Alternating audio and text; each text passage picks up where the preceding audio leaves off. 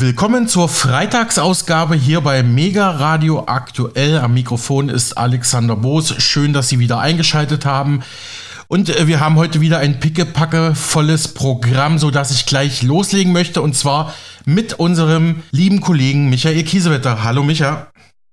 Hallo Alex, herzlich willkommen. Dankeschön. Micha, ich schlag jetzt gleich zwei Fliegen mit einer Klappe. Und zwar knüpfen wir jetzt nahtlos an, sowohl an unser letztes Interview gestern, wo es um den möglichen Konflikt zwischen China und Taiwan auf militärischer Ebene ging und äh, was dieser für die Weltwirtschaft und für die deutsche Wirtschaft an Folgen bringen könnte. Und wir beide knüpfen auch gleich an unser gestriges Kollegengespräch an, wo wir uns ja vorsichtig gesagt etwas amüsiert hatten über den grandiosen Versprecher der grünen Politikerin Potmer im Bundestag. Die sagte, Wirtschaftspolitischer Sachverstand gehörte ja noch nie zu den Kernkompetenzen der Grünen. Äh, der ja, und jetzt wird unsere grüne Bundesaußenministerin Annalena Baerbock kritisiert. Und zwar nicht von irgendwen, sondern von ganz oben. Nein, nicht von Gott. Eine Ebene drunter. Sie wird kritisiert von einem der bekanntesten und renommiertesten Philosophen Deutschlands, Richard David Brecht. Der macht ja einen regelmäßigen Podcast mit dem Polit-Talkmaster Markus Lanz. Und ja, Brecht hat sich jetzt zu Baerbock geäußert und zwar äußerst deftig. Wir kommen gleich dazu, aber vielleicht noch kurz zu Philosoph Brecht. Manche sagen ja, er hätte keine Tiefe im Denken, sei zu flach, zu oberflächlich, also kein guter Philosoph. Andere halten große Stücke auf ihn, sagen einer der ganz großen Philosophen Deutschlands der Neuzeit. Ich muss sagen, ich hatte noch vor ein paar Jahren keinen guten Eindruck von Brecht, doch da er sich in den letzten Monaten immer wieder zu politischen Themen kritisch geäußert hatte, hatte ich mir mal zu Jahresanfang, glaube ich, eine Sendung Brecht und Lanz komplett angehört und ich muss sagen, ich fand ihn gar nicht mal schlecht. Er hatte gute Punkte und vor allem er drückt sich einfach verständlich aus, nicht wie ein Sloterdijk, wo man jeden Satz dreimal lesen oder hören muss und ihn trotzdem nicht versteht. Kleiner Spaß am Rande. Micha, wie siehst du denn Brecht? Ja, also ich kann jetzt nichts äh, Negatives sagen. Ich habe mit ihm mal ein Interview gemacht zu einem Buch, was er geschrieben hat. Da ging es äh, um äh, Tierrechte, Tiergeschichten, äh, um die Massentierhaltung und auch Tiere auf dem Teller. Und das hatte alles äh, äh, Hand und Fuß, kann ich nicht anders sagen. Aber den Podcast von den beiden, äh, den habe ich jetzt ehrlich gesagt noch nicht gehört, außer das Stück, worum wir, worüber wir jetzt gerade sprechen. Genau, da kommen wir gleich zu.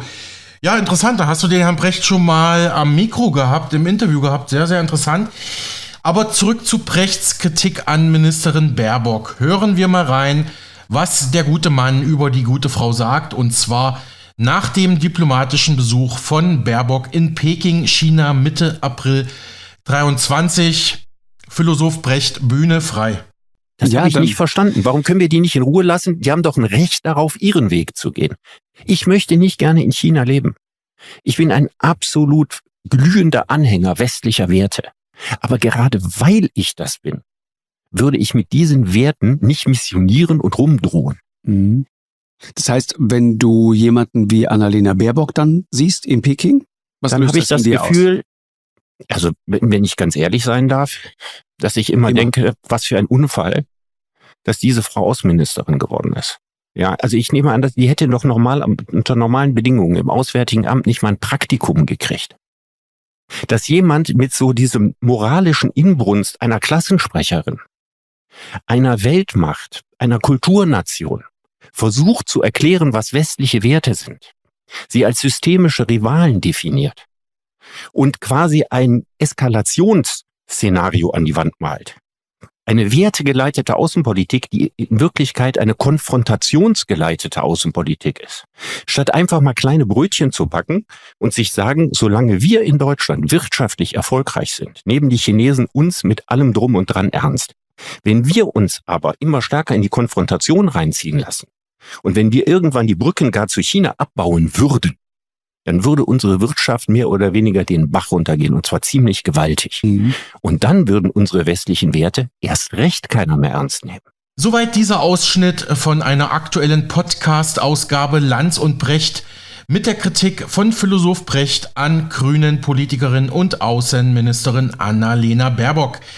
Micha, hätte, hätte Frau Baerbock im Auswärtigen Amt nicht mal ein Praktikum bekommen, wie Philosoph Brecht scharf kritisiert? Also ich weiß es natürlich nicht ganz genau, aber ich kann das verstehen, dass äh, was er sagt, weil machen wir uns nichts vor, die Frau, die kriegt ja nicht einen Satz geradeaus raus. Also die, ich habe auch manchmal das Gefühl, die weiß gar nicht so richtig, was sie da überhaupt äh, vor sich hin plappert. Ja, also Frau Baerbock, Außenministerin Baerbock war vor wenigen Wochen in China, hatte dort wiederholt die Menschenrechtslage in der Volksrepublik kritisiert und Peking erneut dazu aufgefordert, Moskau davon zu überzeugen, den Krieg in der Ukraine zu beenden, die russischen Truppen da abzuziehen. Das konterte aber der Außenminister von China, Jin Gang, mit harschen Worten. Außerdem warnte die deutsche Außenministerin die chinesische Regierung vor einem möglichen Konflikt zwischen China und Taiwan. Und eine chinesische Reporterin fragte Baerbock dort in Peking, ob die Bundesregierung ein Interesse daran hätte, eine europäisch koordinierte Untersuchung der Sprengungen der Nord Stream Pipelines zu unterstützen. Bundesaußenministerin Annalena Baerbock hat bei ihrem Besuch in Peking China offen vor einem militärischen Konflikt mit Taiwan gewarnt. Dies wäre ein Horrorszenario, sagte Baerbock am Freitag nach einem Treffen mit ihrem chinesischen Amtskollegen Jin Gang. Die zunehmenden Spannungen in der Straße von Taiwan beobachten wir daher mit großer Sorge. Deswegen war mir im Gespräch auch wichtig, bei allem Verständnis für die Sensibilität der Taiwan-Frage und so fest wir zu unserer Ein-China-Politik stehen, Konflikte dürfen nur friedlich gelöst werden. Eine einseitige und erst recht gewaltsame Veränderung des Status quo wäre für uns als Europäer nicht akzeptabel. Der chinesische Außenminister fand ähnlich deutliche Worte. Wie jedes andere Land der Welt ist es für die chinesische Regierung und das chinesische Volk nur natürlich, die Souveränität und territoriale Integrität unseres Landes zu verteidigen. Die Taiwan-Frage ist eine innere Angelegenheit Chinas. Wir werden keine ausländische Einmischung in diese Angelegenheit dulden. Baerbock forderte China zudem auf, seinen Einfluss auf Russland zu nutzen, um den Krieg in der Ukraine zu beenden. Auch pochte sie auf die Einhaltung der Menschenrechte. Zudem forderte sie gleiche Wettbewerbsbedingungen für deutsche Firmen. Jin Gang betonte die Bedeutung der Beziehung zu Deutschland, fügte aber hinzu, was China am wenigsten braucht, sind Lehrmeister aus dem Westen.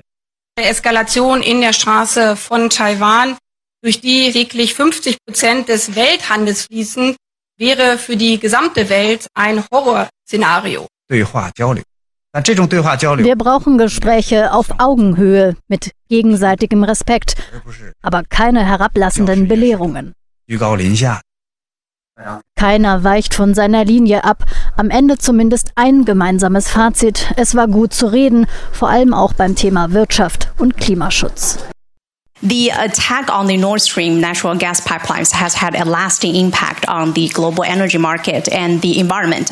And does Germany support the proposal for a UN investigation into the incident? If yes, what might that look like?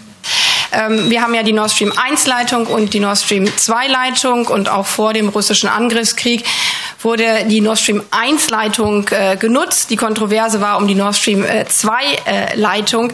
Das heißt, äh, Sie hatten gerade gesagt, dass äh, durch den Anschlag es weltweite Turbulenzen äh, gegeben hätte. Das stimmt nicht, weil durch die Nord Stream 2 äh, Leitung überhaupt gar kein äh, Gas geflossen ist. Insbesondere, weil nach dem Ausbruch des russischen Angriffskriegs dann ja die russische Seite auch die Gaslieferung weiter reduziert hat. Das heißt, äh, dieser Anschlag äh, hatte überhaupt keine weltweiten Auswirkungen. Nichtsdestotrotz Anschläge auf äh, kritische Infrastruktur, dem muss man nachgehen, weil man weiß ja nicht, was in Zukunft passiert. Das ist auch einer der Gründe, warum wir in unserer nationalen Sicherheitsstrategie die Frage von Sicherheit viel breiter definieren, nämlich nicht allein die Sicherheit mit Blick auf militärische Wehrhaftigkeit, sondern den Schutz von zum Beispiel kritischer Infrastruktur als ein Thema von nationalem Sicherheitsinteresse definieren. Mit Blick auf äh, die äh, Frage der ähm, Aufarbeitung äh, der äh, Nord Stream, äh, des Nord Stream Anschlages ist es so, dass Deutschland äh, selber unser, über unseren Generalbundesanwalt die Ermittlungen aufgenommen hat, zugleich die anderen nordischen Anrainerstaaten, weil sie ja auch mit betroffen sind mit Blick auf ihre Gewässer, diese Investigationen aufgenommen haben und da wir in einem Rechtsstaat sind, kann ich politisch dazu keine weiteren Aussagen machen, sondern wenn alle Ermittlungsergebnisse vorliegen, können wir dann auch äh, das Ergebnis dazu Soweit diese Berichte von Baerbocks China-Reise Mitte April 2023 von der internationalen Nachrichtenagentur Reuters, des ZDF und von CGTN, dem China Global Television Network, ein chinesischer Auslandsfernsehsender, vielleicht mit der deutschen Welle vergleichbar. Ich würde sagen, wir machen gleich mit internationalen Meldungen weiter, Micha, und mit unserem Themenblock Energiekrise, Energiewende, Energiepolitik. Ja, und da blicken wir nach Südamerika. Der Präsident von Chile will den dortigen nationalen Lithiumabbau unter staatliche Kontrolle stellen. Die chilenische Regierung will demnach den Abbau des für E-Autos wichtigen Rohstoffs Lithium stärker kontrollieren. Alle Privatunternehmen, die in Chile Lithium fördern wollten, müssten künftig mit dem Staat zusammenarbeiten. Das kündigte der chilenische Präsident Gabriel Boric bei der Vorstellung der nationalen Lithiumstrategie vor wenigen Tagen an. Das berichtete das Manager-Magazin. Chile verfügt über eine der größten Lithiumreserven der Welt und lag bei der Produktion im vergangenen Jahr nach Australien an zweiter Stelle. Der Rohstoff wird zur Produktion von Batterien für Elektroautos gebraucht. Die Ionen aus den Salzen des Alkalimetalls sind für den Transport der elektrischen Ladung in den meisten modernen Hochleistungsakkus unerlässlich. In den kommenden 35 Jahren könnte sich einer Studie zufolge die Nachfrage nach Lithium verfünffachen. Chile verfügt über eines der größten Lithiumvorkommen der Welt. Wir können uns nicht erlauben, keinen Nutzen daraus zu ziehen, sagte Staatschef Boric. Es sei die beste Chance zum Umstieg auf eine nachhaltige und entwickelte Wirtschaft. Die nationale Lithiumstrategie Chiles habe zum Ziel, den geschaffenen Reichtum gerechter zu verteilen. Das Ganze hat dem Bericht zufolge auch Konsequenzen für die westliche, deutsche und europäische Wirtschaft. Derzeit bauen zwei Privatunternehmen im einzig aktiven chilenischen Abbaugebiet Salar de Atacama Lithium ab. Ihre Verträge laufen 2030 und 43 aus. Die Regierung von Chile strebe allerdings an, die Verträge bereits vor dem Ablaufen nachzuverhandeln und die Kontrolle über den Abbau zu übernehmen. Die genannten zwei Firmen haben aber auch Verträge etwa mit Tesla oder Mercedes-Benz. Lithium, das wir in gewaltigen Mengen für Batterien benötigen, ist das neue Erdöl, sagte kürzlich Mercedes-Chef Ola Kellinius und forderte angesichts des weltweiten Wettbewerbs um diesen Rohstoff mehr Unterstützung seitens der Politik. Wir brauchen eine europäische, aber auch eine deutsche Rohstoffstrategie. Die Autobauer verfolgen unterschiedliche Strategien, um sich bei der Rohstoffversorgung abzusichern. Volkswagen plane zum Beispiel auch Beteiligungen an Rohstoffminen für die Batteriezellproduktion seiner Elektroautos. Im Lithiumhandel stiegen die Preise zuletzt, denn es gab Befürchtungen über ein zu großes Angebot des Rohstoffs infolge schwächerer E-Auto-Verkäufe in China. Unter staatlicher Führung sei mit schwierigeren Vertragsbedingungen zum Lithiumabbau in Chile zu rechnen, sagte ein südkoreanischer Analyst von Samsung. Zudem könnte der Schritt zu einer Verlagerung von Investitionen in andere Länder wie Australien führen, also dann weg von Chile. Und wir bleiben gleich in Südamerika. Die Süddeutsche Zeitung titelte jetzt vor wenigen Tagen, Energiepolitik. Jetzt sagt Deutschland, ich brauche Kohle. Einst hatten die Grünen das riesige Kohlebergwerk Cerrejón in Kolumbien bekämpft. Nun sollen mehr Lieferungen von dort deutsche Energieengpässe lindern. Dabei will Kolumbien eigentlich selbst aus der Förderung aussteigen. Ich habe da mal etwas recherchiert. El Cerrejón ist ein Steinkohlebergwerk im nördlichsten Teil Kolumbiens. Er streckt sich über insgesamt 69.000 Hektar und ist damit der größte Steinkohletagebau Lateinamerikas sowie einer der größten der Welt. Im Dezember 1976 gründeten ein kolumbianisches Staatsunternehmen und die ExxonMobil-Tochterfirma Intercor dieses Joint Venture, genannt El Cerrejón Norte. 1986 wurde dort die erste Kohle gefördert. 1999 verlängerte der kolumbianische Staat die Abbaulizenz bis 2034. Doch seitdem gibt es immer wieder Kritik und Proteste der Kolumbianer. Wegen der mit dem Tagebau verbundenen Umsiedlungen kommt es immer wieder zu Protesten der einheimischen Bevölkerung. Zudem beklagt eine kolumbianische Bergarbeitergewerkschaft wiederholt Verletzungen der Arbeitnehmerrechte sowie auch Morddrohungen gegen Gewerkschaftsmitglieder. Also in Kolumbien wird das dann teilweise auch immer noch ein bisschen anders gelöst.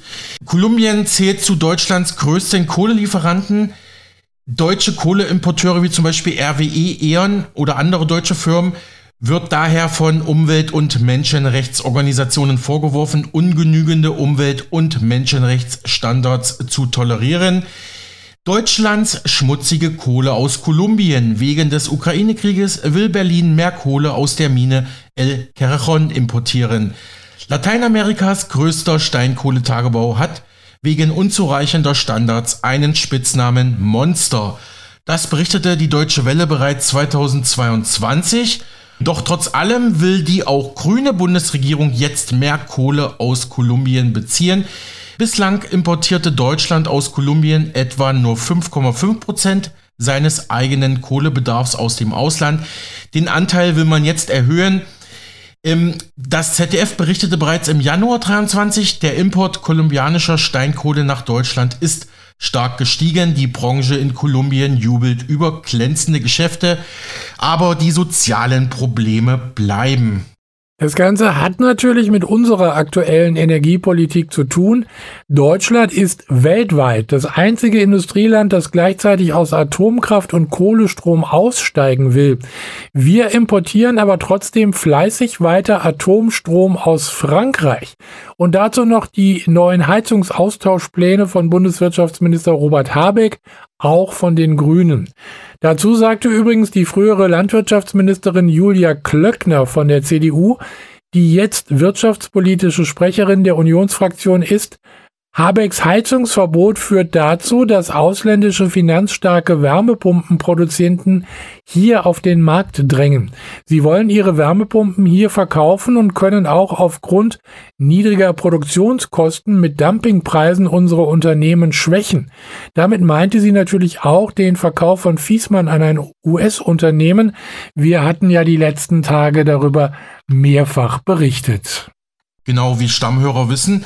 Allerdings sehen das nicht alle so pessimistisch in Deutschland, obwohl der Verkauf der Fiesmann Wärmepumpensparte an den US-Konzern Carrier Global auf viel Kritik stößt, wie eben gehört, findet ein Kommentator beim Deutschlandfunk die Aufregung übertrieben und sieht eine Chance für Verbraucher und den Standort Deutschland.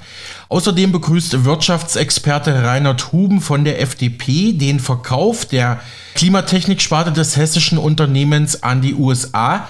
Dies bedeutet, dass ausländische Investoren Deutschland als interessanten Produktionsstandort ansehen, sagte der wirtschaftspolitische Sprecher der FDP-Bundestagsfraktion. Eine Wärmepumpe ist ein eher schlichtes Produkt. Autos, Sonnenbrillen und Schokolade lösen beim Kunden durchaus Emotionen aus. Aber Wärmepumpen? Seit ein paar Wochen sind die Geräte dennoch Gegenstand hitziger Diskussionen, was wiederum mit den Vorgaben der Bundesregierung beim Einbau neuer Heizungen zusammenhängt. Viele Haushalte werden an einer Wärmepumpe in den kommenden Jahren nicht mehr vorbeikommen. Die Verunsicherung in vielen Haushalten ist groß und der parteipolitische Streit in der Ampelkoalition über eigentlich längst beschlossene Vorgaben geht weiter. In diese Phase platzt nun die Nachricht, dass ein großer Teil des Wärmepumpenbauers Fissmann in die USA verkauft werden soll. Und während viele Firmenübernahmen für eher wenig Aufmerksamkeit sorgen, ist die Aufregung bei Fissmann, Stichwort Wärmepumpe, groß. Christian Dürr, FDP-Fraktionschef im Bundestag, nennt den geplanten Verkauf im ZDF ein mahnendes Beispiel. Das überrascht bei einer Partei, die sich der Marktwirtschaft verschrieben hat. Um mehr geht es hier nicht. Ein Unternehmen will ein anderes Unternehmen kaufen, beide Parteien sind einverstanden. Und nein, deutsche Wärmepumpen sind nicht Teil einer kritischen Infrastruktur, auch wenn das Bundeswirtschaftsministerium den Deal nun prüfen will. Der FDP-Fraktionschef geht aber noch weiter und spricht von absurden Entscheidungen, die Unternehmen aus Deutschland vertreiben würden. Gemeint sind wohl die Heizungspläne der Regierung, an der die FDP beteiligt ist. Da wird also suggeriert, dass die Pläne der Bundesregierung Fissmann keine andere Wahl ließen, als das Unternehmen schweren Herzens in die USA zu verkaufen. Eine Sichtweise, die nicht den Tatsachen entspricht. Bei Fissmann freut man sich über den Deal und weist einen direkten Zusammenhang mit politischen Entscheidungen in Berlin zurück. Der Markt der Wärmepumpen boomt schon seit Jahren und das weltweit und unabhängig von deutschem Regierungshandeln. Deutsche Hersteller bauen zwar hochwertige Geräte, sind ihren Konkurrenten aus Asien in Sachen Produktion und Stückzahl aber noch deutlich unterlegen. Carrier, das US-Unternehmen, das nun große Teile von Fissmann kaufen will, soll helfen, gegen die Wettbewerber zu bestehen. Das macht Sinn. Auch weil die Arbeitsplätze in Nordhessen erhalten bleiben. Und die Verbraucherinnen und Verbraucher? Sie können mit sinkenden Preisen für Wärmepumpen rechnen, weil die Produktion und damit das Angebot deutlich ausgebaut werden. Die Aufregung um den Verkauf von Fissmann ist deshalb übertrieben. Das ist kein Ausverkauf in die USA, sondern ein Schritt, der dem Standort Deutschland guttun wird. Der Verkauf des hessischen Wärmepumpenherstellers Fiesmann in die USA sorgt für heftige Kontroversen im politischen Berlin. Die Bundesregierung spricht von einer grundsätzlich guten Nachricht. Die Opposition warnt vor einem Ausverkauf deutscher Technologie. Und am Telefon ist jetzt Reinhard Huben, der wirtschaftspolitische Sprecher der FDP-Bundestagsfraktion Wahlkreis Köln. Guten Morgen. Guten Morgen, Herr Heinemann. Herr Huben, inwiefern kann man von einer guten Nachricht sprechen, wenn Technologie aus Deutschland verkauft wird? Na, es ist deswegen eine gute Nachricht, weil eben ausländische Investoren Deutschland weiterhin als interessanten Produktionsstandort ansehen. Und deswegen bin ich da ganz bei Kanzler Olaf Scholz und Herrn Hebestreit. Es ist eine gute Nachricht. Wäre es dann nicht besser, wenn deutsche Hersteller in Deutschland als deutsches Unternehmen produzieren können? Ja, aber die Wettbewerber sind ja eben schon äh, benannt worden. Äh, wir haben ja nun noch weitere Hersteller dieser Technologie. Und äh, ich finde, man muss akzeptieren, wenn ein, eine Familie sagt, wir haben über äh, Jahrzehnte ein bestimmtes Geschäft aufgebaut.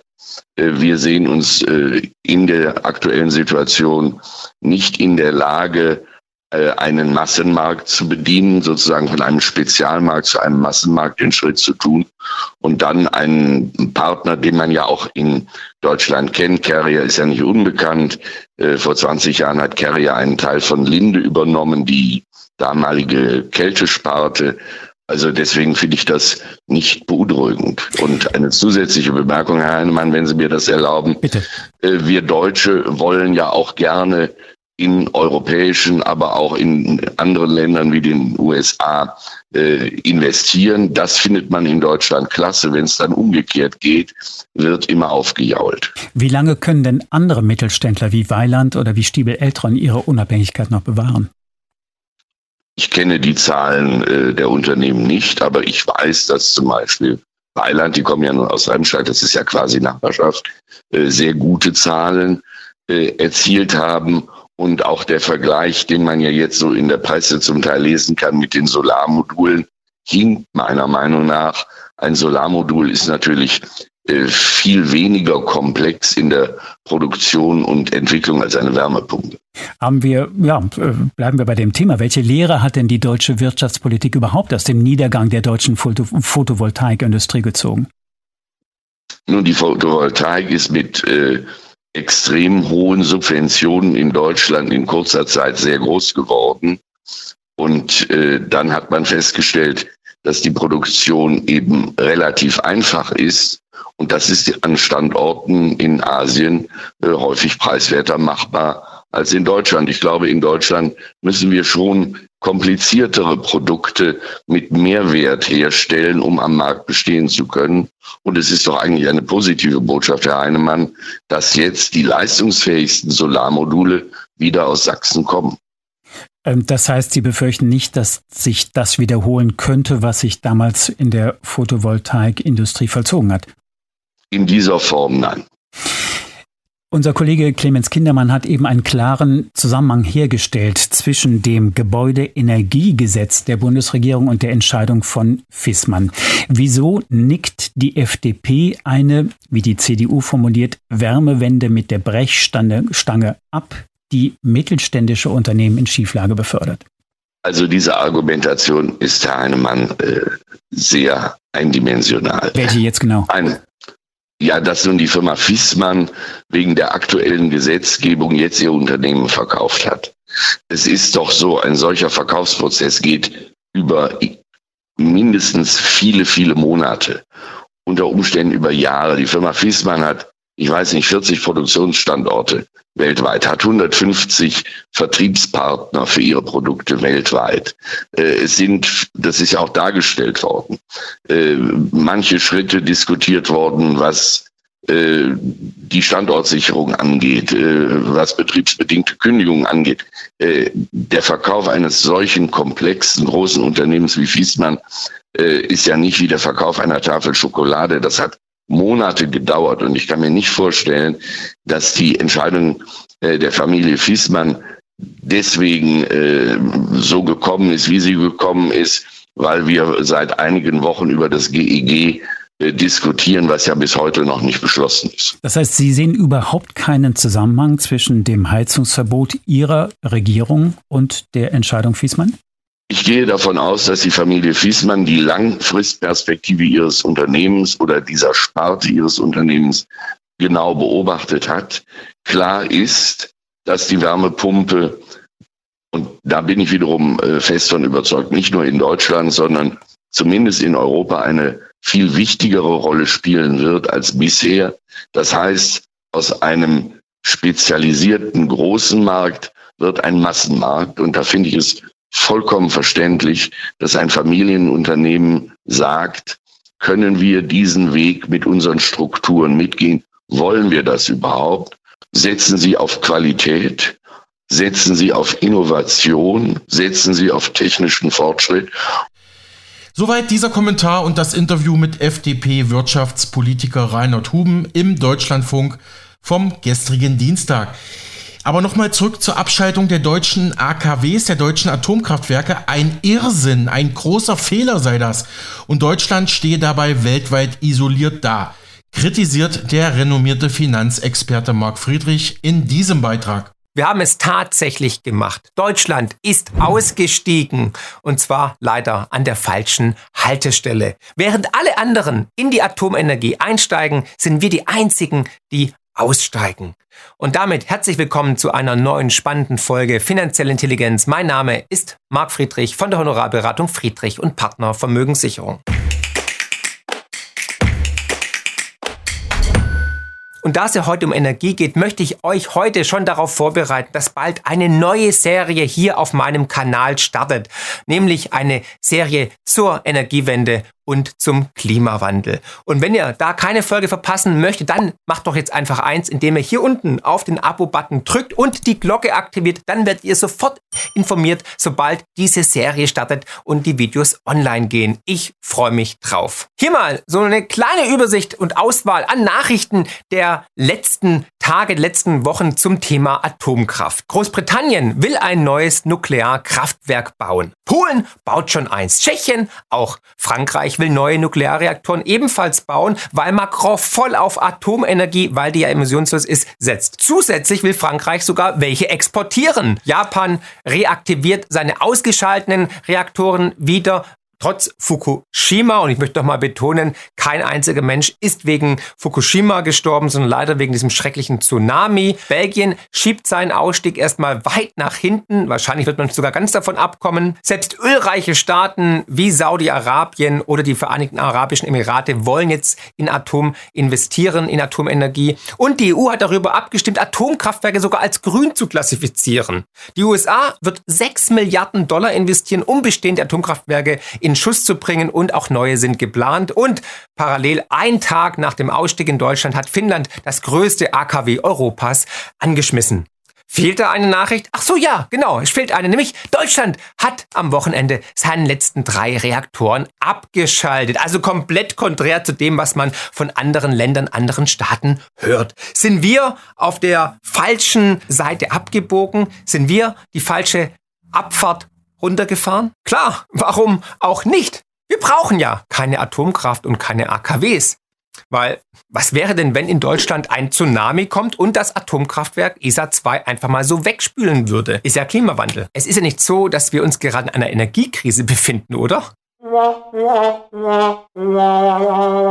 wenn doch, dann ist das doch auch kein Problem. Dann können wir ja den Atomstrom einfach importieren aus Frankreich zum Beispiel. Wir nehmen einfach Atomenergie und schieben es woanders hin. Oder Tschechien oder Belgien oder irgendwoher halt oder bald auch aus Polen, wenn die ihr erstes bauen. Und das machen wir im Übrigen schon. Denn die 2500 Megawatt, die wir pro Tag durch die Atomkraftwerke produziert haben, die mussten jetzt irgendwie von Samstag auf Sonntag ersetzt werden. Und die wurden ersetzt. Hier schaut mein Tweet an, nämlich vor allem durch so umweltschonende Rohstoffe und Energieträger wie Braunkohle, Steinkohle oder Erdgas. Beziehungsweise, jetzt halt euch fest, ein Großteil über Atomkraft aus Frankreich. Ja, da fühlen wir uns dann moralisch natürlich besser, wenn es nicht auf eigenem Boden geschieht, sondern eher aus Frankreich kommt, vom Erzfeind. Ne? Also Fakt ist ja, wenn dann in Frankreich so ein Ding hochgeht und die sind ja wirklich schäbig wie die Nacht, ja, dann ist es doch völlig egal, weil an der Grenze ist Stopp. Mit Grenzen kennen wir uns ja aus. Dann sagen wir einfach so, liebe gelbe Wolke, bleiben halt da drüben beim Franzosen und lass uns in Ruhe. Ja, und wenn die Dinge hochgehen, dann müssen wir uns halt was Neues überlegen und eben noch mehr Windräder und Solarzellen bauen. Wir haben ja genug Platz in Deutschland. Das plastern wir halt dann einfach komplett zu. Und Wärmepumpen, ja, Wärmepumpen müssen überall rein. In jedes Haus, am besten sofort. Ach so, ja, jetzt hat die EU-Kommission gerade einen Bericht veröffentlicht, wonach bei den Wärmepumpen ein ähnliches Desaster droht wie bei den Solarzellen. Upsala, da hat nämlich China einen Marktanteil von 80 Prozent. Ja, ihr hört richtig, wieder eine Abhängigkeit von einem autoritären Regime, von einer Diktatur. Und in der EU kommen jetzt auch schon 20 Prozent der Wärmepumpen aus China. Tendenz natürlich steigend. Und dabei wollten wir uns doch alle unabhängiger machen von autoritären Staaten. Okay, dann halt Kohle. Ja, weil wir haben ja Kohlekraftwerke und wir sind Kohleweltmeister. Ja, endlich verbrennen wir wieder mehr Kohle als jemals zuvor.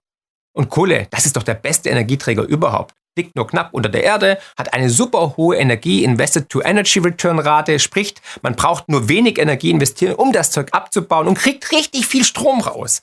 Kohle ist auch strategisch ein super Energieträger, weil er hier in Deutschland unter der Erde ist. Ja, wir hätten genügend Kohle selber, die wir abbauen könnten. Müssten wir nur abbauen, braucht man keine Lieferverträge mit autoritären Regimes. Und wir machen das genau richtig. 2022 haben wir 8,4 Prozent mehr Kohlestrom ins Netz eingespeist als im Jahr zuvor.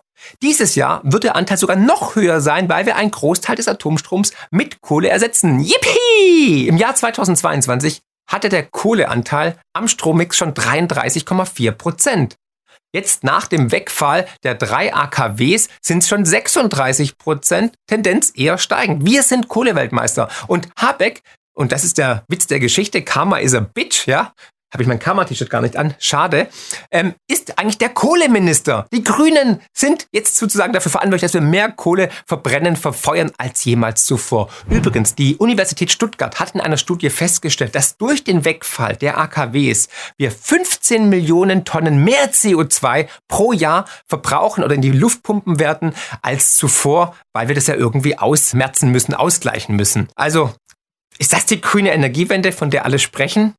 I don't know. Und noch eins. Überall, wohin ich sehe, Koryphäen und Kompetenzträger. Zum Beispiel diese Dame hier. Die hat nämlich gesagt, dass durch den Wegfall der Atomenergie, durch die Abschaltung der AKWs, der Strompreis sinken wird. Ja!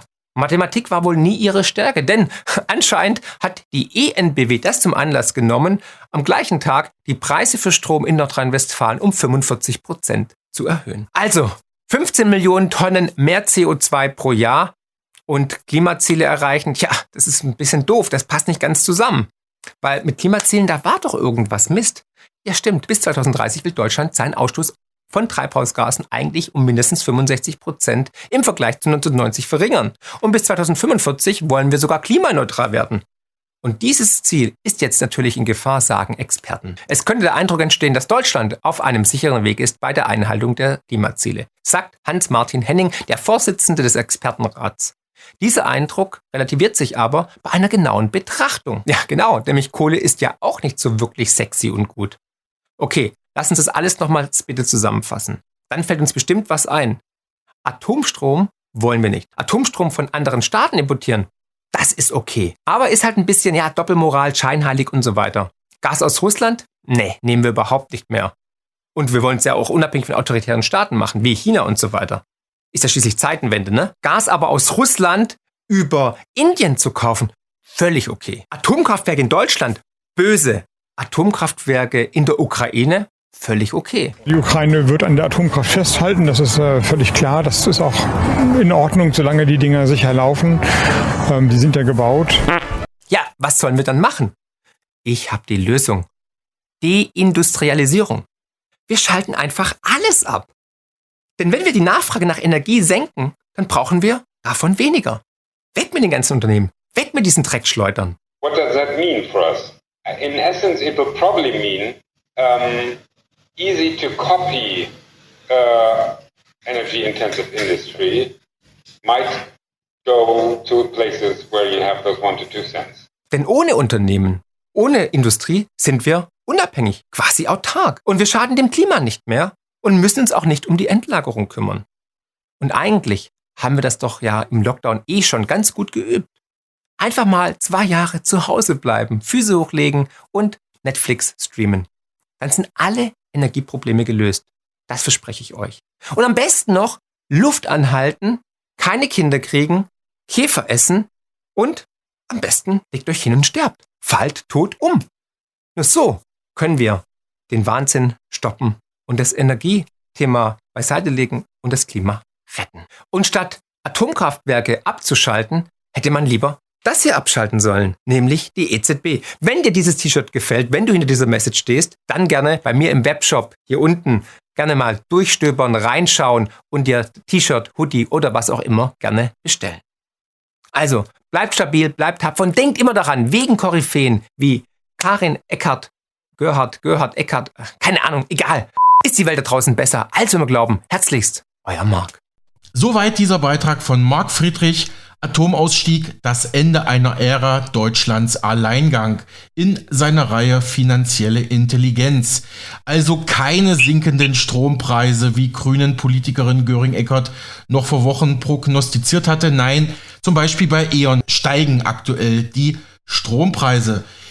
Aber Micha, damit schließen wir unseren Energieblock für heute ab. Was gibt's denn sonst noch Neues?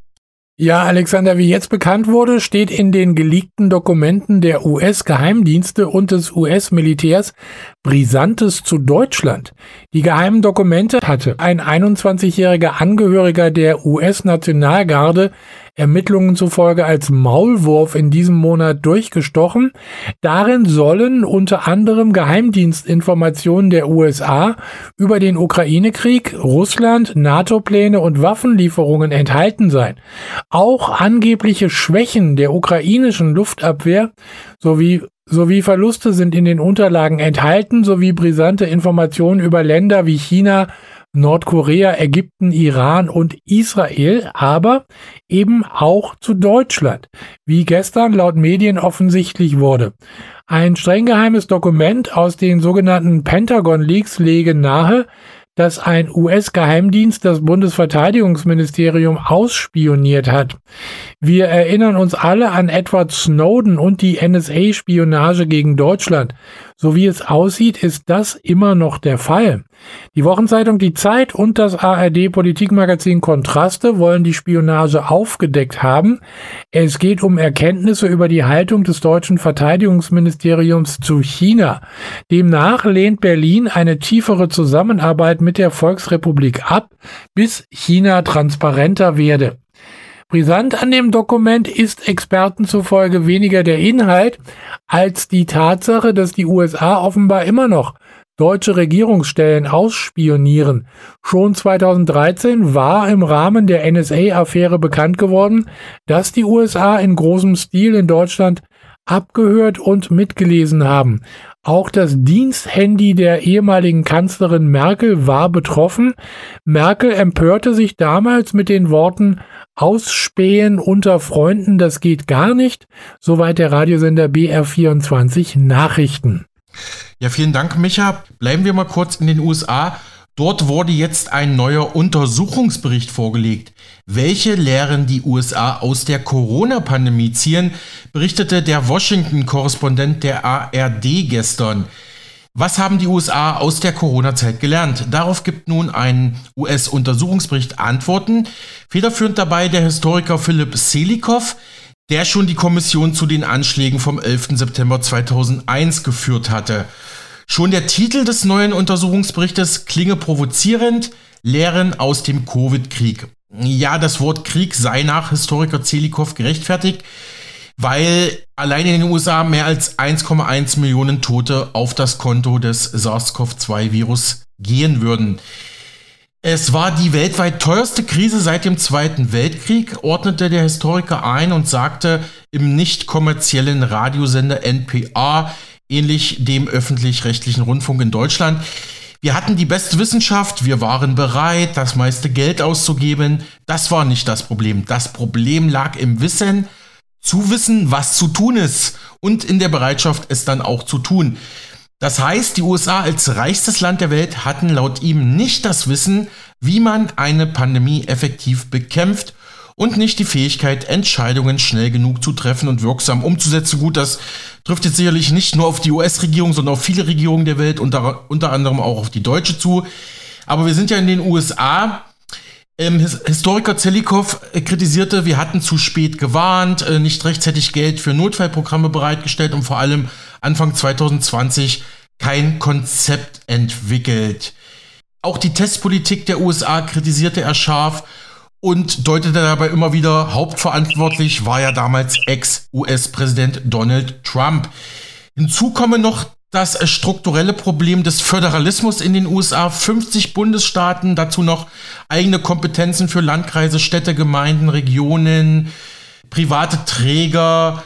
Und verschärfen kam natürlich auch die politische Spaltung des Landes hinzu. Das wurde ja wirklich zu einem, zu einer Art Kulturkampf zwischen Republikanern und Demokraten, hat man ja auch im Wahlkampf zwischen Trump und Biden dann gesehen.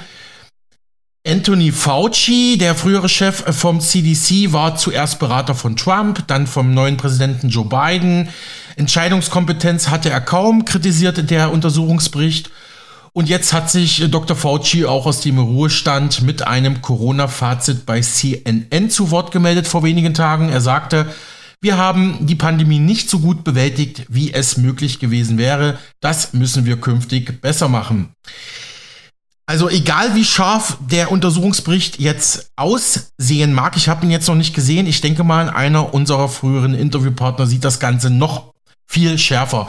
In einem Mega-Radio aktuell Interview vor wenigen Wochen nämlich rechnete der kritische Mediziner und Arzt Dr. Walter Weber aus Hamburg sehr hart mit der Corona-Pandemie ab. Ihm, wie gesagt, würde dieser neue US-Untersuchungsbericht sicherlich nicht weit genug gehen.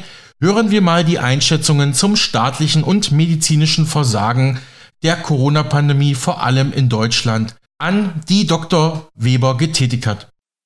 Ja, also wir haben ja damals die Bilder aus China gesehen, dann die Bilder aus Italien. Äh, ich habe mich sehr gewundert, dass am 27.02.2020 Frau Merkel sagte, nur die Impfung wird uns helfen. Da wussten die meisten noch gar nichts von der aufkommenden Pandemie. Ich habe dann sehr früh die Beiträge von Herrn Wodak und Professor Bhakti gehört. Ähm, ich habe mich gewundert über einen Lockdown zu einem Zeitpunkt, wo der sogenannte R-Wert, also der Infektionsweitergabewert sozusagen unter eins war. Das heißt, einer steckt weniger als eine Person an. Das heißt, eine Pandemie geht dann zurück. Zu diesem Zeitpunkt wurde ein Lockdown äh, ausgerufen. Wir wissen noch, mit welcher Härte der durchgeführt wurde.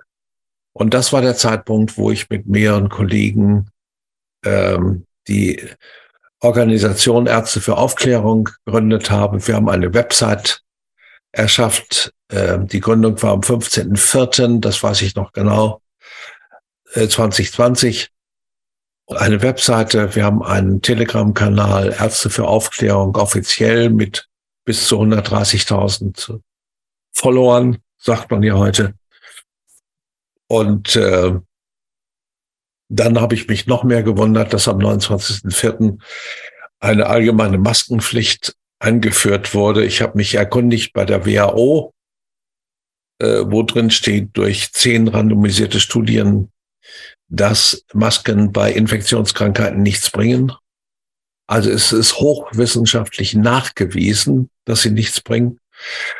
Äh, es ist beim EBM, das ist evidenzbasierte Medizin, das ist eine Organisation in den deutschsprachigen Ländern. Und die haben klar nachgewiesen, dann, dass die nicht pharmazeutischen Interventionen bei Infektionskrankheiten, die NPIs, Non-Pharmaceutical Interventions, äh, nichts bringen. Äh, also Maske und so weiter und so weiter dass das alles nichts bringt. Lockdown bringt alles nichts. Also es ist hochwissenschaftlich nachgewiesen und ähm, und da habe ich mich doch sehr gewundert äh, und das war für mich auch der Zeitpunkt, wo die rote Linie überschritten war, wo ich gesagt habe, nee, jetzt jetzt geht's keinen Millimeter mehr weiter und äh, ich bin auf Demonstrationen gefahren. Ich habe meine Meinung offen kundgetan äh, hat nicht jedem gefallen, äh, weil ich fand, dass wir Mediziner als Erste aufdecken können, was da läuft. Ich habe mich sehr gewundert über die Diskrepanz zwischen der medialen Hysterie, das war ja eine richtige Hysterie, und den offiziellen Zahlen. Wir wissen heute, dass 2020 ein Jahr mit einer Untersterblichkeit, also die größte Pandemie aller Zeiten, eine Untersterblichkeit. Ich habe dann erfahren, dass die WHO als Aufrufer zur Pandemie äh, 2009 die Kriterien geändert hat. Das heißt, jede Infektionskrankheit, die grenzüberschreitend ist, kann zur Pandemie ausgerufen werden. Und äh, die haben gestrichen, dass vermehrt also übermäßig Tote auftreten, also eine übermäßige Sterblichkeit sind, haben sie einfach gestrichen. Das heißt, man kann für jeden äh, Infekt, der grenzüberschreitend ist, eine Pandemie ausrufen und dann in die Länder hinein dirigieren. Deutschland hat, glaube ich, 180 Millionen Impfdosen bestellt. Äh, man muss sich das mal vorstellen. Und äh, ja, so nahmen die Dinge dann ihren Lauf. Maskenzwang. Ich habe dann angefangen, Atteste aufzuschreiben für Leute, die äh, Beschwerden bekommen durch die Maske, die ich als Mediziner für unzumutbar halte. Und habe dann festgestellt zu meiner Verblüffung, dass alle Ärzte die äh, ein sogenanntes Massenbefragungsattest ausstellen, eine Hausdurchsuchung bekommen. Ich habe sie zweimal be inzwischen bekommen. Ich habe eine Anklage bekommen, obwohl ich medizinisch mich äh, nach der Berufsordnung ausgerichtet habe. Ich habe alle Punkte der Berufsordnung äh, befolgt, nämlich Kontakt zu den Patienten gehabt und alles dokumentiert. Trotzdem habe ich zwei Hausdurchsuchungen gehabt. Ist nicht schön, wenn 15 bewaffnete äh, Polizisten mit schusssicherer Weste und Pistole im Haus stehen und durch ganze Haus äh, ein bisschen letzten Winkel zu suchen. Ich war relativ gelassen, weil ich habe nichts zu verbergen. Und es ist auch nicht sehr viel dabei rausgekommen. Wir haben dann vor Gericht erfahren, wo ich als Zeuge bin, erfahren, dass hier das LKA in Hamburg, das Landeskriminalamt, eine sogenannte schwarze Liste herausgegeben haben von Ärzten, die Atteste ausstellen. Da war mein Name mit dabei. Und außerdem hat das LKA laut Aussage eines Polizisten, laut offizieller Aussage eines Polizisten herausgegeben, dass diese Ärzte sich bereits strafbar gemacht haben der Urkundenfälschung. Das muss man sich mal vorstellen. Das ist eine staatliche Vorverurteilung und haben das herausgegeben an alle Polizeidienststellen und sozusagen zur Jagd geblasen gegen diese Ärzte. Und das habe ich gefunden, gegen diese Patienten von mir, die Atteste im öffentlichen Bereich gezeigt haben, am Bahnhof bei Demonstrationen oder, oder ist eine richtige Jagd gemacht worden. Und äh, das alles wird sich mit Sicherheit noch juristisch aufgearbeitet. Also wir werden das so nicht stehen lassen. Als äh, ist es schon verwunderlich, dass man als Arzt, ich habe drei Rechtsanwälte, einen Strafverteidiger, einen Zivilverteidiger und jemand im Medizinrecht. Kostet ja auch alles eine Kleinigkeit. Äh, das kann sich auch nicht jeder leisten. Also habe ich mich schon gewundert. Ich meine, ich bin über 50 Jahre im, wie man so schön sagt, Geschäft. Ich habe viele Atteste ausgestellt, sicherlich über 100.000. So einen Zirkus habe ich bisher nicht erlebt, der da gemacht wird. Ja, nachdem diese ganze sogenannte Corona-Pandemie weltweit ähnlich ablief, wir haben dann Bilder gesehen von Reisbauern in Indien mit Maske, war für mich klar, dahinter musste eine Agenda stecken, denn sonst können sie das nicht weltweit in der gleichen Form orchestrieren. Und ich habe, na, ich sage mal übertrieben, nächtelang recherchiert und bin dann äh, über Amazing Polly aus Kanada auf die Schriften von Glenn Nowak, einem PR-Direktor, einem PR-Direktor der CDC gestoßen aus dem Jahre 2005, wie man eine Impfung besser verkauft. Ich meine, Dagegen ist prinzipiell nichts einzuwenden. Ein PR-Direktor macht das. Aber der Inhalt hatte es für sich, denn er hat geschrieben, dass man so etwas mit Angst, Panik und Einschüchterung, er hat wirklich geschrieben, Einschüchterung machen muss. Und äh,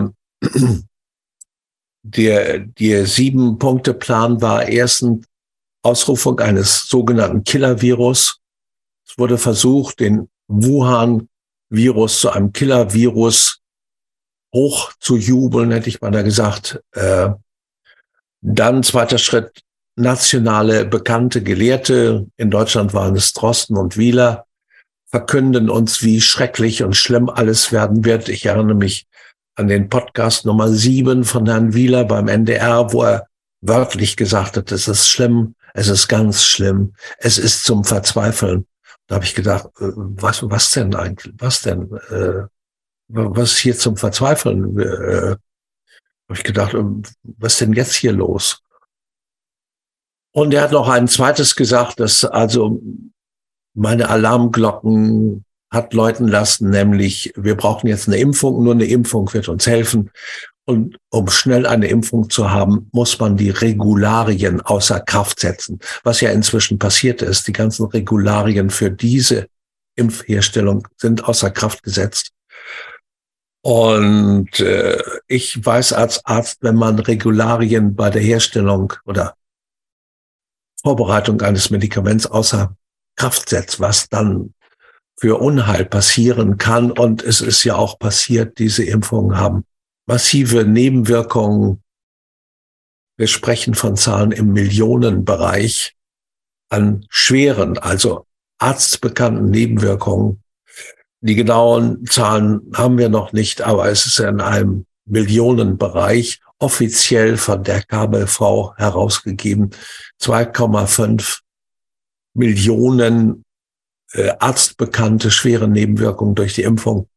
Von den Todesfällen wollen wir gar nicht sprechen. Äh, es gibt eine Rubrik plötzlich und unerwartet, wo die ganzen Tote waren. Und wenn man das mal liest, auch von jüngeren Leuten, Sportlern und so weiter, wenn man dann die Bilder sieht, wo Moderatoren in Fernsehstudios vor laufender Kameras zusammenbrechen, da wird einem ein bisschen anders. Das muss ich schon sagen. Ja, nochmal zurück zu, zu dem Sieben-Punkte-Plans. Dritter Plan ist, äh, Zeitungen, Wissenschaftsjournalisten greifen den Stoff auf. Hier bei uns sind es FATS, Süddeutsche, ARD, ZDF, die Welt greifen das auf und sagen uns, wie schlimm es ist. Vierter Punkt. Und das haben sie besser gemacht als bei der Schweinegrippe Bilder. Ich glaube, die beiden eindrücklichsten Bilder waren die Bilder von einmal von Wuhan, wo Leute auf offener Straße umkippten, dann vom Bergamo, die sich hinterher als Fake herausstellte. Das waren fünf Jahre alte Bilder aus Lampedusa. Und schließlich die Bilder, wie nächtens durchs Militär Särge transportiert wurden. Wir wissen inzwischen, äh, dass die italienischen Behörden gesagt haben, die dürfen nicht normal beerdigt werden, die müssen verbrannt werden. In Italien ist das unüblich. Insofern hat man die in ferner gelegene Krematorien transportieren müssen und dabei hat das Militär geholfen, Inzwischen wissen wir, es waren gar nicht so viele Wagen. Aber die Bilder eines nächtlichen Konvois von Särge transportierenden Lastwagen des Militärs, das war schon sehr beeindruckend und hat auch bei unseren Politikern den entsprechenden Eindruck hinterlassen und Folge äh, äh, produziert. Punkt 5 und 6 ist aus dem Buch von Bernet über Propaganda bekannt, nämlich dramatisieren und wiederholen. Napoleon hat mal gesagt, es gibt eigentlich nur eine Propagandafigur, das ist das Wiederholen. So lange wiederholen, bis aus Lüge Wahrheit wird und jeder das glaubt. Und der siebte Punkt, das war das Auftreten des Weißen Ritters. Das hat er wörtlich geschrieben. The White Knight appears. Das ist die Impfung. Das war 2005. Es ist abgelaufen ab März 2020. Und die Impfung haben wir dann Ende Dezember 21 bekommen und äh, wurde großartig bejubelt. Die Regularien wurden außer Kraft gesetzt. Es gab eine Notfallzulassung äh, für ein experimentelles neues Prinzip, was eigentlich gar keine Impfung ist. Soweit Dr. Walter Weber aus Hamburg mit seinem kritischen Blick auf die Corona-Krise im Mega Radio aktuell Interview. Micha, bleib bitte dran. Wir müssen jetzt Nachricht machen. Danach geht's mit Meldungen und Einschätzungen von uns zu aktuellen Ereignissen weiter.